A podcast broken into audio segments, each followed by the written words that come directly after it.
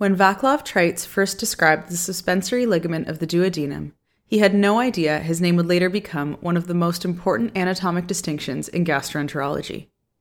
It is difficult to go through medical school and residency without ever encountering a gastrointestinal bleed. An important anatomic distinction is whether that bleed is determined to be an upper or a lower GI bleed, and the distinction is set at the level of the ligament of Treitz. Clinically, this distinction has held its place until now, but more and more experts are considering the small bowel as a separate clinical entity as an etiology for bleeding, given the exciting advances in investigative modalities for the small bowel. For the time being, though, Treitz lives on. Today, our patient has a lower GI bleed, and you are the doctor. Welcome to The Internet Work, a podcast written by medical residents meant to serve you better on the wards and on call. Today's episode is titled It's Lower Than You Think An Approach to Lower GI Bleed.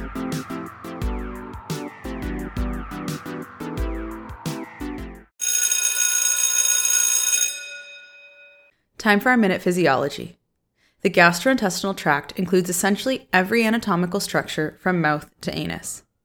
As mentioned earlier, GI bleeds are separated into upper and lower GI bleeds, and the separation is set at the ligament of Treitz, which is at the, the duodenojejunal flexure. Therefore, semantically, lower GI bleeds can originate from the distal part of the duodenum, jejunum, ileum, colon, all the way down to the anus. The clinical presentation will vary based on the anatomic location of the bleeding and on the transit time from the bleeding site to the anus. A lower GI bleed will often present as bright red blood per rectum, but can also present as maroon colored stools or even melena if they occur more proximally, at the right colon or above. There are many causes of lower GI bleed. In order of decreasing frequency, the most common causes of lower GI bleed are diverticular bleeding, ischemic colitis, hemorrhoids, colorectal cancer, bleeding polyps and adenomas, angiodysplasia, inflammatory bowel disease, infectious diarrhea, ulcer bleeding, post polypectomy bleeding, and colorectal varices. Patients with lower GI bleeds are more likely to remain hemodynamically stable. Still, a lower GI bleed should nonetheless be taken seriously, as it may lead to significant drops in hemoglobin or, eventually, hemodynamic instability. Be especially careful if your patient is newly hypotensive, tachycardic, or has orthostatic changes. Postural changes with the patient moving from a supine position to sitting on the edge of the bed can give valuable information as to the degree of blood loss. For example, a postural drop of 20 over 10 of blood pressure or a postural increase of 20 in heart rate can represent an acute loss of 20% of intravascular blood volume. All right, so now that we've discussed the basic anatomic principles surrounding lower GI bleed and its classification, let's talk about the approach. When you get asked to assess what seems to be a lower GI bleed, there are several questions to ask. Is it frank bright red blood per rectum? If so, this is most likely a distal bleed, more often diverticular. However, up to 15% of frank hematochezia can be brisk upper GI bleeds, so this is something to seriously consider, particularly if there is hemodynamic instability.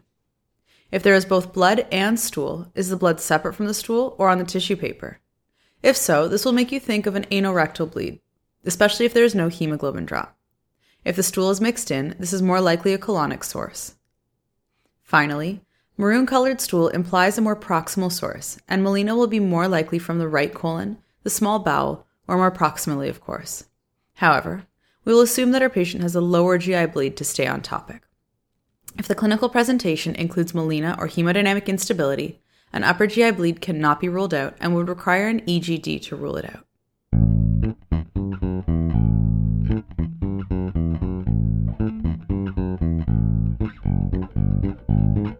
Now let's go see the patient. Before focusing on the bleed, let's have a quick overview of your patient. Are they protecting their airway? How is their breathing? These questions are crucial in upper GI bleeding, but should never be ignored in any acute situations. Finally, as discussed earlier, look at the patient's vital signs, with a particular interest for any evidence of instability. This will not only help guide the degree to which you need to resuscitate your patient, but will also help determine the initial testing modality and its timing. A quick decision support tool that one can consider is the shock index, which is the heart rate divided by the systolic blood pressure. A shock index less than 1 is considered stable, whereas a shock index greater than 1 is considered unstable. In stable patients, the Oakland score can be applied to determine whether the patient can be safely discharged from the ER for outpatient endoscopy or admitted. This score is based on age, sex, vital signs, previous history of lower GI bleed, DRE findings, and hemoglobin level. Initial assessment and resuscitation should be performed at the same time. Important points to elicit on history should be the duration of bleeding, medication use such as anticoagulants, antiplatelets, and NSAIDs, and the presence of abdominal pain, diarrhea, altered bowel habits, constitutional symptoms, or symptoms resulting from hypovolemia. Past medical history is also relevant, including any prior bleeding episodes, prior endoscopy and relevant findings, and history of IBD or intra-abdominal radiation. Surgical history and history of recent endoscopic procedures should also be obtained. Along with your physical assessment, ensure you have done an appropriate perianal and rectal exam to look for evidence of bleeding and to rule out an acute hemorrhoidal bleed. Once you've secured good IV access with at least two large bore needles, it's time to resuscitate. Start with intravenous fluids in the form of crystalloid solutions to try and normalize your patient's vital signs. Keep in mind, crystalloid resuscitation could contribute to coagulopathy resulting from dilution. Rapid transfusion of blood products may therefore be required. In fact, red blood cells should be given in a patient with massive bleeding, irrespective of initial hemoglobin levels. The transfusion threshold for blood should be otherwise 70 micromoles per liter. Platelet transfusion should only be considered when the count is below 50 times 10 to the 9 per liter, or 100 if platelet dysfunction is suspected clinically. Elevated INR can be challenged with vitamin K, which will not act in the acute setting, or with PCC or reversal agents in patients on anticoagulants slash antiplatelets. However, such approaches are discouraged except in the context of life threatening bleeding. The risk of worsening bleeding should be weighed against the risk of a thromboembolic event, and the appropriate consultants should be involved. We will be providing a resource for this later.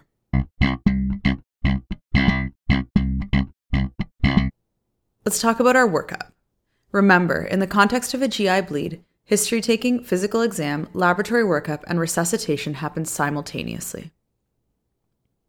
Once your IV accesses are secured, send off for basic labs with a complete blood count to assess your patient's hemoglobin and platelets, basic metabolic panel, coagulation studies, liver enzymes, and blood type and crossmatch.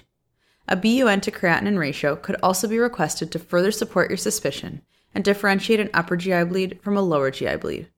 A higher ratio is strongly correlated with an upper GI bleed. Once you've completed initial management, it's time to decide on patient disposition.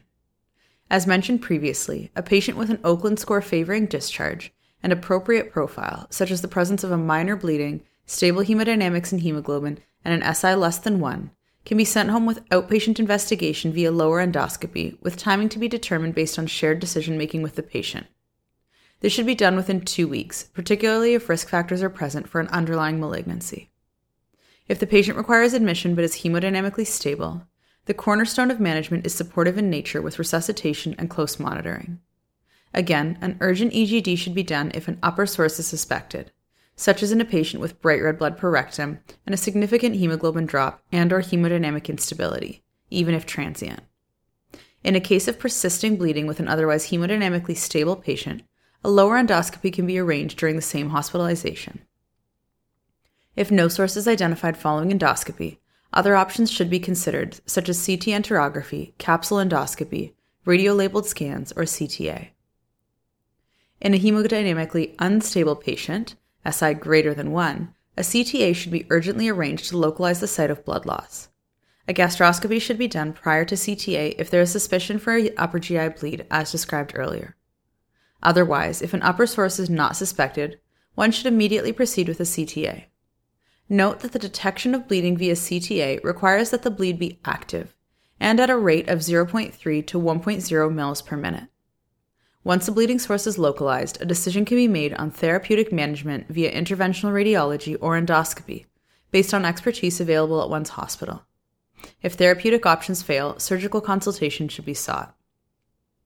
If no bleeding source has been found and no colonoscopy has been performed, colonoscopy can be done when the patient is stabilized. It is important to note that colonoscopies are not to be done urgently, but should be sought within the same hospitalization in an admitted patient. If no bleeding source is identified following colonoscopy and the bleeding persists, or if this is a recurrent bleeding episode, nuclear medicine studies or video capsule endoscopies should be considered. Yield of VCE is highest when closest to the bleeding episode, particularly within 48 hours of the episode, but can be done within five days of presentation.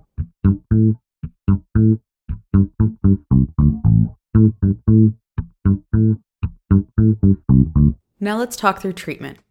As mentioned before, resuscitation with fluids or blood products is of the utmost importance, and appropriate supportive strategies are a cornerstone of the management of lower GI bleed. If the bleed is active and persistent, and upper GI bleed has been ruled out, CTA should be performed, and once a bleeding site is identified, an angiogram should be done for embolization of the bleeding site. If there is a decision to undergo colonoscopy, ensure adequate bowel preparation. Preparation with 4 liters of polyethylene glycol should be sufficient to allow for appropriate endoscopic visualization. Bowel movements should be liquid and transparent. Endoscopic management depends on the etiology of the bleed, and lesions are only rarely identified. For instance, diverticular bleeding is often self resolved, and there may not be active bleeding at the time of endoscopy. If identified endoscopically, diverticular bleeding can be treated with endoscopic banding or clipping.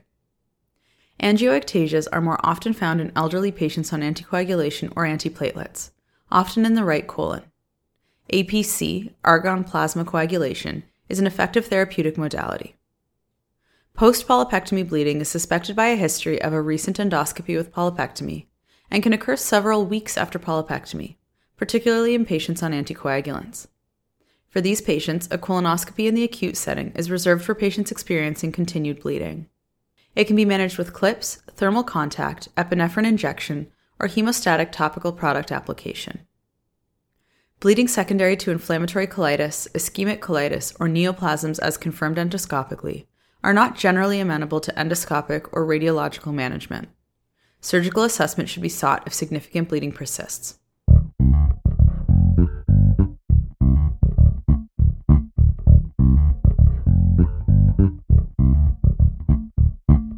Let's finish with our medicine minute.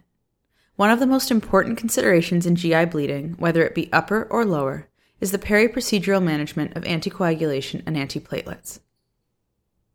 Decisions regarding when to hold or continue these medications, as well as when to reverse their effects, remain controversial, as we need to consider both the risk of thromboembolic events as well as the risk of bleeding.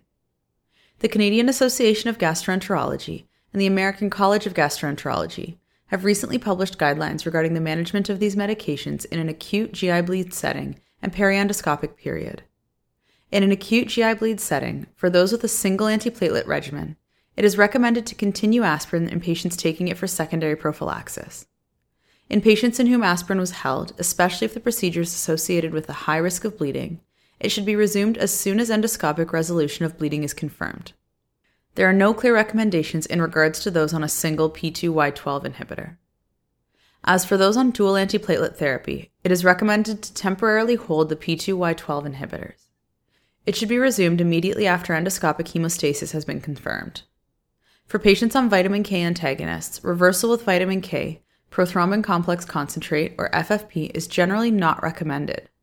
In life threatening hemorrhage, substantially elevated INR, or when massive transfusion protocol is not recommended, reversal with PCC or FFP should be considered, with a preference for PCC based on limited data with its higher risk of post transfusion overload. Reversal of DOACs is not recommended, but can be considered in life threatening hemorrhage and if they were last taken less than 24 hours prior to presentation. The resumption of DOACs implies an informed decision with consideration of adequate hemostasis, risk of delayed bleeding with the endoscopic intervention, risk of thrombosis, and a multidisciplinary discussion with the patient, cardiology, and hematology. In an elective setting, it is recommended to hold DOACs for 24 to 48 hours prior to the procedure. It should be resumed 24 hours post procedure or 48 hours after if the procedure is associated with a high risk of bleeding.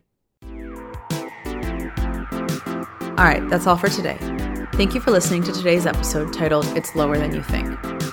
This episode was written by Dr. Ikram Abow-Mohamed and Dr. Amine Zoughlami, internal medicine residents, and reviewed by Dr. Alan Barkun, gastroenterology, and Dr. Sanabelle Zaabat, internal medicine. The Internet Work series was created by Allison Lai and executively produced by Zara Morali and Leah Karianopoulos. This episode is recorded and produced by Leah Karianopoulos. Theme song by Lakshmi Vasanthamohan. If you like this episode, please like and subscribe wherever you get your podcasts. Don't forget to check out www.theinternetwork.com for associated resources and infographics. Thank you for listening, and we hope to see you again soon.